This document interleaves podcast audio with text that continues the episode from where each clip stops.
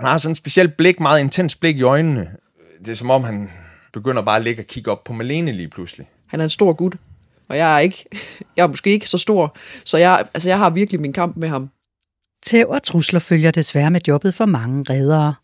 Hver femte ambulanceredder har oplevet fysisk vold på jobbet inden for det seneste år, og hver tredje har oplevet trusler, viser en analyse fra reddernes udviklingssekretariat.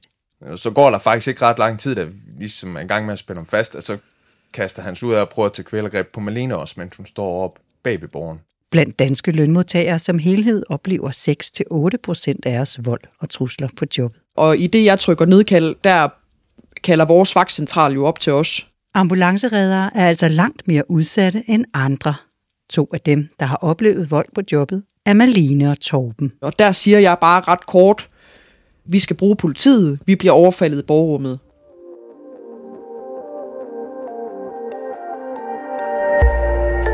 Du lytter til Redderne om vendepunkter i redderes arbejdsliv. Mit navn er Bille Stærl. Det er en dag sådan for godt et år, eller lidt mere end et år siden, starten af oktober. Jeg tænker, det er en ganske normal dag. Øh, mig og Malene er ikke normalt makker, men Malene plejer at afløse på stationen på forskellige vagter. Og har også tidligere kørt med Malene, så, så hun er mødt ind og skal tilbringe øh, 24 timer sammen med os. Vi møder ind klokken 7 på døgnvagt der om morgenen. Vi har drukket lidt kaffe, spist lidt morgenmad, øh, tjekket vores bil, øh, sørget for udstyret, det nu er, som det skal være. Jeg tror, det er en torsdag, men jeg kan faktisk ikke helt huske det, men der er et eller andet, der siger mig, at det er en torsdag. Så det er egentlig bare en ganske almindelig hverdag, hvor vi møder ind på arbejde og skal have 24 timer til at gå. Jeg mener, at det er om formiddagen, øh, sidst på formiddagen, at vi får turen. Og der får vi jo egentlig bare en melding om en mand, der er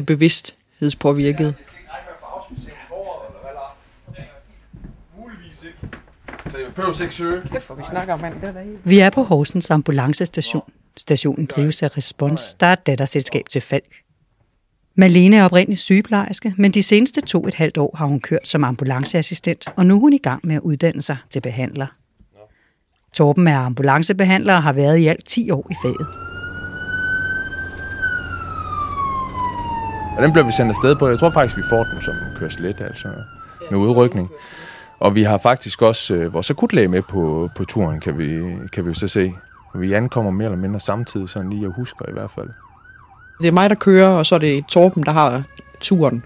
Øh, Vi skiftes altid til turene. Men lige den her tur, den har Torben, og så kører jeg bilen. Da vi ankommer ud til adressen, øh, det er jo en uddannelsesinstitution, der er en lærer, der er ude og modtage os og følger os ind, og vi tager vores udstyr med ind. Der ligger en, en, en ung mand øh, på gulvet. Der er faktisk en del mennesker omkring ham, sådan lige som jeg husker det. Og igen, han, han ligger, han er vågen, men han siger ikke rigtig noget, og har, har slået hovedet ned i et eller andet. Det er lidt svært at blive helt klog på, hvad der egentlig er sket, men det har måske været sådan lidt i affekt, han er blevet sur over et eller andet, forklarer læreren. Så han forstår udmærket, hvad vi siger og sådan noget, men, men samarbejder ikke sådan, sådan rigtigt om, når vi spørger ham om noget, eller tiltaler ham, eller spørger, om han har ondt, eller noget, noget på den måde. Sådan. Vi får målt lidt på ham med de vitale parametre, vi nu skal måle. Øh, for det første så sikrer vi jo, at at han har nogle fri luftveje, han trækker vejret øh, normalt. Øh. Vi måler hans blodsukker, fordi han har været bevidsthedspåvirket. Vi vurderer hans bevidsthedsniveau generelt. Øh, Og, og vi finder ikke det store, udover at han ikke siger noget. øh, Det er det eneste sted, han sådan lige bonger lidt ud. Umiddelbart så øh, vurderer vores øh, akutlæge, at øh, han skal en tur på sygehuset. Så jeg går ud og henter øh, min ambulanceborger, og, og så er jeg lige væk et kort øjeblik. Da jeg så kommer ind med, med borgen, så skal vi jo have fundet en måde, vi ligesom kan få, få flyttet ham på. Han er ikke samarbejdsvillig. Han ligger og bare kigger på os og, og kommunikerer kun ved hjælp af de her blink. Altså, vi kan slet ikke få ham til at gøre noget som helst overhovedet.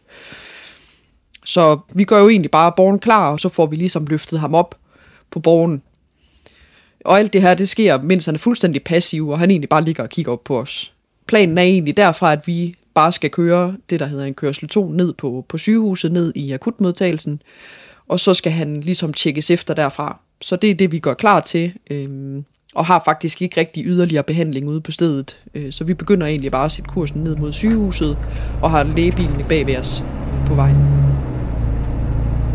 sådan halvvejs i vores køretur, så jeg snakker lige så stille. Der har jeg faktisk ringet ind til sygehuset og ligesom meldt patienten fortalt, hvad vi, når han kommer ind, han skal tilses og, og frem og tilbage. Når jeg ligesom er færdig med det, så begynder han faktisk lige pludselig sådan lidt ud af det blå faktisk at sige noget. Han siger sådan lige pludselig, nu kommer den Og der siger jeg bare ret kort, drag snart, siger han. vi skal bruge politiet, Kommer vi bliver overfaldet i borgerrummet. Jeg tænker, det var det lyder godt nok mærkeligt. Altså, han har ikke sagt noget indtil videre, så begynder han at snakke om Elvehoved Drage. Jeg tænker, jeg spørger bare lige sådan kort om, om han har set den før, og jamen, det havde han, det havde han prøvet en gang før. Der var andre, der havde set, ja, det havde hans mor og far havde set, den her elvehoveddrag. Jeg prøver sådan ligesom for, det lyder sådan lidt, lidt skummelt på en eller anden måde. Øh, han kigger også sådan lidt mærkeligt på mig, synes jeg. Altså turen, den er ikke så lang. Den er, det er måske en køretur på 10-12 minutter, vi skal ud på. Øh, og vi kører som sagt uden blå blink. Og på et eller andet tidspunkt, så jeg kan jo godt høre, at Torben snakker om, øh, om i borgerrummet. Og på et tidspunkt, så kan jeg høre, at han, at han får svar tilbage. Øh, jeg kan ikke rigtig høre, hvad der bliver sagt, men, men kan bare høre, at der sker et eller andet. det er lidt underligt det her. Nu prøver jeg lige sådan at, at tale situationen lidt ned, eller prøve at afvæbne lidt ved at ligesom få gang i at snakke om noget andet, eller snakke om den her elvehovedet drage. Øh. Men der går kort tid fra, at vi har snakket om den her drage, så lige pludselig, så faktisk ud af ingenting, så, så råber han lige pludselig op og, og kaster sig sådan tilbage på borgen, og så i løbet af et kort sekund, så kaster han sig nærmest frem mod mig øh, med hænderne først, øh, og vil tage kvælergreb på mig faktisk. Han er jo heldigvis, han er jo spændt fast på borgen, så han er jo holdt ved nogle sædler, men jeg sidder ret tæt på ham, og han kan sagtens nå over, men jeg får så mine hænder op og ligesom tager fat i hans hænder og holder hans hænder. Jeg skal virkelig lægge alle kræfter i for at altså holde ham fra at få fat i min hals. Øh, han er ikke umiddelbart nogen øh, lille gut. Øh, Nej, det kan man ikke sige. Altså, han er cirka min højde, og så vejer han måske lige lidt mere. Omkring 100 kilo, vil jeg tro. Han er også stærk, øh, og det kan jeg godt mærke. Og det er der, hvor jeg så får kaldt til Malene, tror jeg, på en eller anden måde. Jeg ved faktisk ikke helt, i, hvordan jeg får, får det der gjort, men samtidig kommer jeg også op at stå og får ligesom holdt hans arm nede, så han ikke kan få fat i mig, og, og fixere ham ligesom der, hvor han ligger, så, så han ikke kan komme til at gøre skade på mig. Og lige pludselig så kalder Torben op til mig. Jeg kan sådan høre, der er sådan et tumult, at der sker et eller andet, og han kalder sådan op til mig på radioen, at, at, så, at nu skal, jeg skal holde ind til siden. Og jeg kan jo høre, at det er alvorligt. Øh, så jeg får egentlig bare parkeret bilen, hvor, hvor vi nu lige holder. Øh, skynder mig ud af bilen og om til borgerrummet. Og det jeg forestiller mig, der sker, det er, at vores patient han, han er gået i kramper. Da jeg så åbner døren, så kan jeg godt se, at det ikke er tilfældet, øh, for jeg møder så Torben, der står fuldstændig viklet ind i øh, ledninger fra vores øh, det apparat, der ligesom måler blodtryk og, og puls og saturation og så videre, de ting, vi ligesom holder øje med. Øh, og han står så og fastholder øh, vores patient og råber til mig, at jeg skal, øh, at jeg skal trykke nødkald og få fat i politiet.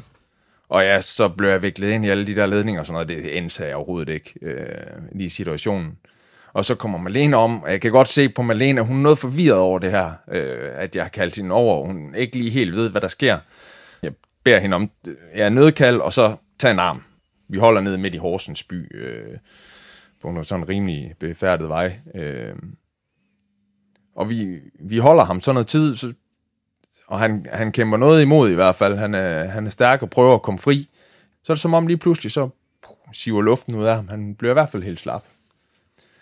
Og vi slipper ikke lige med det samme. Men vi tænker, okay, kigger lige lidt på ham. Vi står heldigvis om bag ved ham. Han er stadigvæk spændt fast. Han har fået viklet sig lidt ud af noget seler og noget. Øh, jeg tror, Malene siger, skal vi ikke lige tage at få ham spændt bedre fast? Og det begynder vi så, jeg prøver ligesom at vikle mig ud af noget blodtryksmanchet og sådan noget, og, og så tror jeg, at vi begynder lige så stille at, at give ham seler på igen. Altså, mens du vikler dig ud, ja. Så begynder jeg at, at spænde ham fast, fordi nu ja. Ja. er der ro på, så nu er det med at få det gjort. Vi har noget bøvl med øh, noget kommunikationsproblemer i forhold til vores vagtcentral og med at få politiet ud. Øhm, og det gør, at vi faktisk står ude på stedet øh, rigtig lang tid med ham her og skal, skal fastholde ham i hvert fald øh, 8-10 minutter. Øhm, og det ender med, at der bliver sendt øh, nogle af vores egne kollegaer ud, altså en anden ambulance, der, der ligesom kommer os til, til undsætning, eller hvad man kan sige. Og det er så også heldigvis responsets største mand, der kommer os til undsætning. Så de kommer og hjælper med at fastholde Og det er simpelthen fordi, at, at politiet de er blevet sendt ud på den forkerte adresse, så de er blevet sendt ud til, til der, hvor vi har hentet patienten, og er derfor øh, lang tid undervejs. Så det gør, at vi, at vi har rigtig mange minutter i, den, i det borgerrum øh, for os selv. Men så vågner han jo ligesom op igen, og da vi så har slåsset med ham anden gang, så kalder vi faktisk op og siger, altså det er nu, vi skal bruge politiet, det er ikke om, om fem minutter, altså det er nu, vi skal bruge dem. Og så er det så, at de, at de sender vores kollegaer ud til os, øh, som der så kommer og hjælper os. Så jeg går ud og henter dem, får dem med ind i borgerrummet, og så går de ligesom ind i kampen også og hjælper øh, Torben med fastholdelse. Øh, og så trækker jeg mig egentlig lidt ud af den kamp, fordi at hvis der er nogen, der skulle have bedst chance for at fastholde ham, så er det i hvert fald ikke mig, der lige stod den, øh, først i den position. Og kort tid efter kommer der så også politi og lægebil til stedet. Vi er jo faktisk fire ambulanceredder, en lægeassistent, en læge og to betjente. Så vi er otte i alt. Jeg tror så måske lægeassistenten og Malene står lidt uden for ambulancen der. Så når politiet lige er træde ind, og de når lige at sige, at det er politiet, og så starter han faktisk op igen. Øh, så smider den ene redder sig, ham den store, vi har snakket om. Han smider sig ovenpå ham, og politiet tager en arm, jeg ryger ned og får et ben. Altså, vi har nærmest fordelt en kropsdel hver per mand til at holde. Så, så vi er øh, fire mand faktisk til, øh, til ligesom at, at fastholde ham der. Øh, hvor så kutlæge kommer, tilser ham. Politiet, de står sådan lidt og vurderer, skal vi have en patruljebil mere ud, eller hvad kan vi ligesom gøre? Øh, vores akutlæge tager så den beslutning at sige, jamen, øh, vi tager lige og, og giver ham lidt, han kan blive beroliget på. Øh, vælger først at forsøge med at give ham lidt øh, medosolam, benzodiazepin, for at prøve at se, om det kan få ham til at slappe lidt af. Det hjælper ikke rigtigt. Så vælger de at bedøve ham faktisk.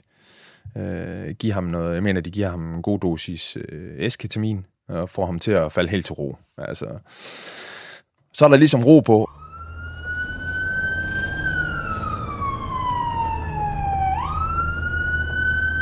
Vi tager sådan køres lidt derfra, øh, hvor vi så kører med blå blink, for at komme lidt hurtigere frem. Vi kører ind i, øh, ind i byen, og jeg ved, der er en øh, masse folk, der ligger ovenpå på ham her og fastholder ham, så de er ikke spændt fast. Så jeg kører egentlig ret forsvarligt ind og tænker virkelig meget over at, at køre ordentligt, øh, da jeg har altså, en masse sikkerhed i det her, jeg også skal tænke på. Så jeg, jeg har ikke kørt meget mere end 50 km i timen på vej ind. Det har jeg ikke. Der er faktisk også en masse andre ambulancer inde på, på skadestuen, der ligesom er ved at aflevere patienter. Og øh, der er nogle af dem, der kommer hen, vi lige står og snakker med, og kort lige fortæller om historien. Så tror jeg faktisk, vi bliver øh, kaldt op af vores vagtcentral. De har ringet til vores firma, ligesom iværksat det, man kalder en form for debriefing. Og det blev ligesom sat i værk, og så bliver vi ringet op af en fra firmaet, en fra vores drift, der lige tager en hurtig øh, snak med os der, det bliver en meget hurtig snak, vil jeg sige. Det er sådan lige bum, bum, bum, frem og tilbage. Øh, jeg er fuldstændig gennemblødt i sved. Jeg har tror aldrig, jeg kan ikke huske, jeg, jeg løber en del, jeg er vant til at svede, men jeg, jeg, altså, mit tøj er fuldstændig gennemblødt af den der kamp der. Så vi skal i hvert fald hjem og i bad og øh, ligesom lige have ro på. Vi har brug for lige, og tror lige sidde og lige snakke lidt. Og ret hurtigt tror jeg faktisk også, jeg får sagt til Melena, at jeg synes også, at vi skal have fat i politiet, og måske politianmelde det. Jeg er lidt i tvivl til at starte med, men jeg tror sådan ret hurtigt også, da jeg sådan lige siger det til Melena, at jeg tror, vi bliver overbevist om, at det, det er vist en god idé lige at få, få dem på banen også, øh, efterfølgende her. Vi er sådan lidt øh, rundt på gulvet over, hvad der er, der egentlig er sket. Og så er det jo der, man begynder at få lidt den der efterreaktion, og sådan, puha, det var egentlig lidt voldsomt måske, eller hvad, hvad skete der egentlig lige her? Og så begynder vi jo egentlig bare at snakke det hele igennem, og vi kommer hjem. Torben han tager et bad. Øh, vi bliver faktisk pillet ud af drift. Så ja, Torben får et bad, og jeg får lige ringet øh, til min daværende kæreste på det tidspunkt, får lige snakket øh, altså, alting igennem med ham, og vi zoomer lige sådan lidt ud egentlig, hver for sig der er mange af vores kollegaer, der henvender sig til os, og sådan, jamen, altså, er I sikre på, at I ikke skal hjem? Og Torben og jeg kigger på hinanden og bliver egentlig ret hurtigt enige om, at det har vi faktisk ikke lyst til. Vi vil faktisk gerne fortsætte øh, på arbejde. Det tror jeg bare, vi har brug for på det tidspunkt. Altså, jeg tror egentlig ikke, at vi har brug for at tage hjem øh, til vores pårørende, som, altså, som der måske ikke forstår det, så vil man hellere blive i, i situationen sammen, og så bare fortsætte og måske egentlig lidt lavet som om, at det ikke er sket, altså, set som på bagkant, så tænker jeg, vi skulle sådan helt hjerteblående, så skulle vi nok bare være taget hjem. Nej, der var ikke, vi skulle ikke have taget beslutningen, der var bare nogen, der skulle have sendt os hjem. Men, men der i situationen, der virkede det jo det som det rigtige gør, og vi kigger på hinanden og tænker, det kan vi godt, altså vi er jo sendt i verden til at køre ambulance, så det er jo det, vi skal gøre. Så vi fortsætter jo bare vagten, nu har vi lige haft nogle timer til at sunde os, og så er der ligesom lagt låg på, og så tænker vi, jamen, så kan, så kan vi jo godt køre. Så vi bliver sat i drift igen, og så har vi, jeg, jeg kan huske, vi kører en tur bagefter, øh, helt stille og rolig, almindelig tur, og man er sådan helt, det var da indtaget bare dejligt med en, en, en almindelig ambulancetur. Ja. Så I kører hele vagten igennem? Ja, det gør vi faktisk. Ja, vi tager alle, øh, vi går hjem igen kl. 7 om morgenen. Wow. Ja. Ja, så efterfølgende... Et par så, dage efter bliver Torben og Malene tilbudt samtaler med en psykolog. Malene siger ja tak. Men efter en enkelt samtale bliver hun enig med psykologen om, at hun er afklaret med overfaldet og ikke behøver flere sessioner. Da jeg kommer til psykolog, så sker det egentlig ret lang tid efter. Øh, så det sker faktisk først halvanden måned efter, at øh, vi har været udsat for det her overfald. Så jeg har haft rigtig lang tid til at bearbejde tingene. Og normalt i sådan en hændelse her, så skal du jo faktisk til psykolog helst inden for et par dage. Øh, men, men det sker ikke i mit tilfælde, fordi der er ikke nogen, der har tid. Øh, ja, så dengang, at jeg så først kommer til hende her, jamen, så føler jeg allerede egentlig, inden at jeg tager til den her psykologsamtale, at jeg egentlig har det okay med alt det, der er sket, men tager afsted mest som en sikkerhed for mig selv. Fordi jeg har ikke prøvet at være udsat for et overfald før. Så jeg vidste ikke, altså jeg, jeg var mere nervøs for, kan der være et eller andet, der gemmer sig øh, i min underbevidsthed, eller et eller andet, der måske lige skal prikkes til, for at, jeg, at det kommer frem, eller... Men, men det var der ikke. Det var heldigvis lykkedes mig at, at, altså at bearbejde det selv. Ja. I dag føler Malene og Torben sig sikre nok, når de går på arbejde. Men der er et par ting, de gør anderledes nu. Der er i hvert fald nogle, nogle enkelte ting, som jeg, jeg tænker mere over, når, når jeg kører ture. Den tur, vi kørte der, der havde patienten en taske med. Den taske, den får vi selvfølgelig stillet for den luge, eller det hul, hvor man ligesom kan observere over i borgerummet. Det er i hvert fald en ting, jeg tænker, jeg skal ikke stille noget, der fysisk kan blokere et udsyn fra, fra føreren og om til patienten. For så vil Malene rent faktisk kunne se, inden hun når derover, hvad er der ligesom, der sker herom øh, i borgerummet. Det er en ting. Øh, så er der sådan noget helt basics omkring placering, altså hvor man rent faktisk sidder, når jeg kører med patienter, hvor jeg bare har den mindste mistanke om nu, der kan godt være, at han virker lidt mistænkelig, han er lidt, måske sådan lidt udadreagerende, men så placerer jeg mig på en af de sæder, for eksempel, vi har et sæde, der sidder lige om bag ved hans hoved, hvor det faktisk er umuligt for en patient at komme op og få fat i mig, hvis jeg sidder på det sæde om bag ved hans hoved. Gode kolleger og et godt sammenhold på stationen gør det lettere at tale om de svære situationer i jobbet som ambulanceredder. Og netop at tale om overfaldet igen og igen har været Malenes strategi for at komme videre. Især dagen efter er jeg faktisk meget påvirket af, af det her forløb. Og jeg snakkede om det altså konstant, og altså om og om igen, og fik ligesom sådan grædt ud, eller hvad man skal sige, og fik virkelig talt øh, med alle mulige omne. Og til sidst så kunne jeg simpelthen ikke snakke om det mere, og til sidst der kunne jeg ikke, altså jeg kunne slet ikke reagere mere på det. Og så var det ligesom bare det, altså...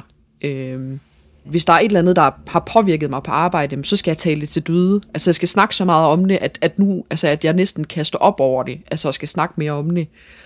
Også fordi, at, at det vi egentlig bliver udsat for her, netop fordi, at jeg er kvinde, og, for, og på grund af min størrelse, så var det her faktisk en af mine største altså frygter, altså jeg skulle imødekomme, mens jeg var på arbejde.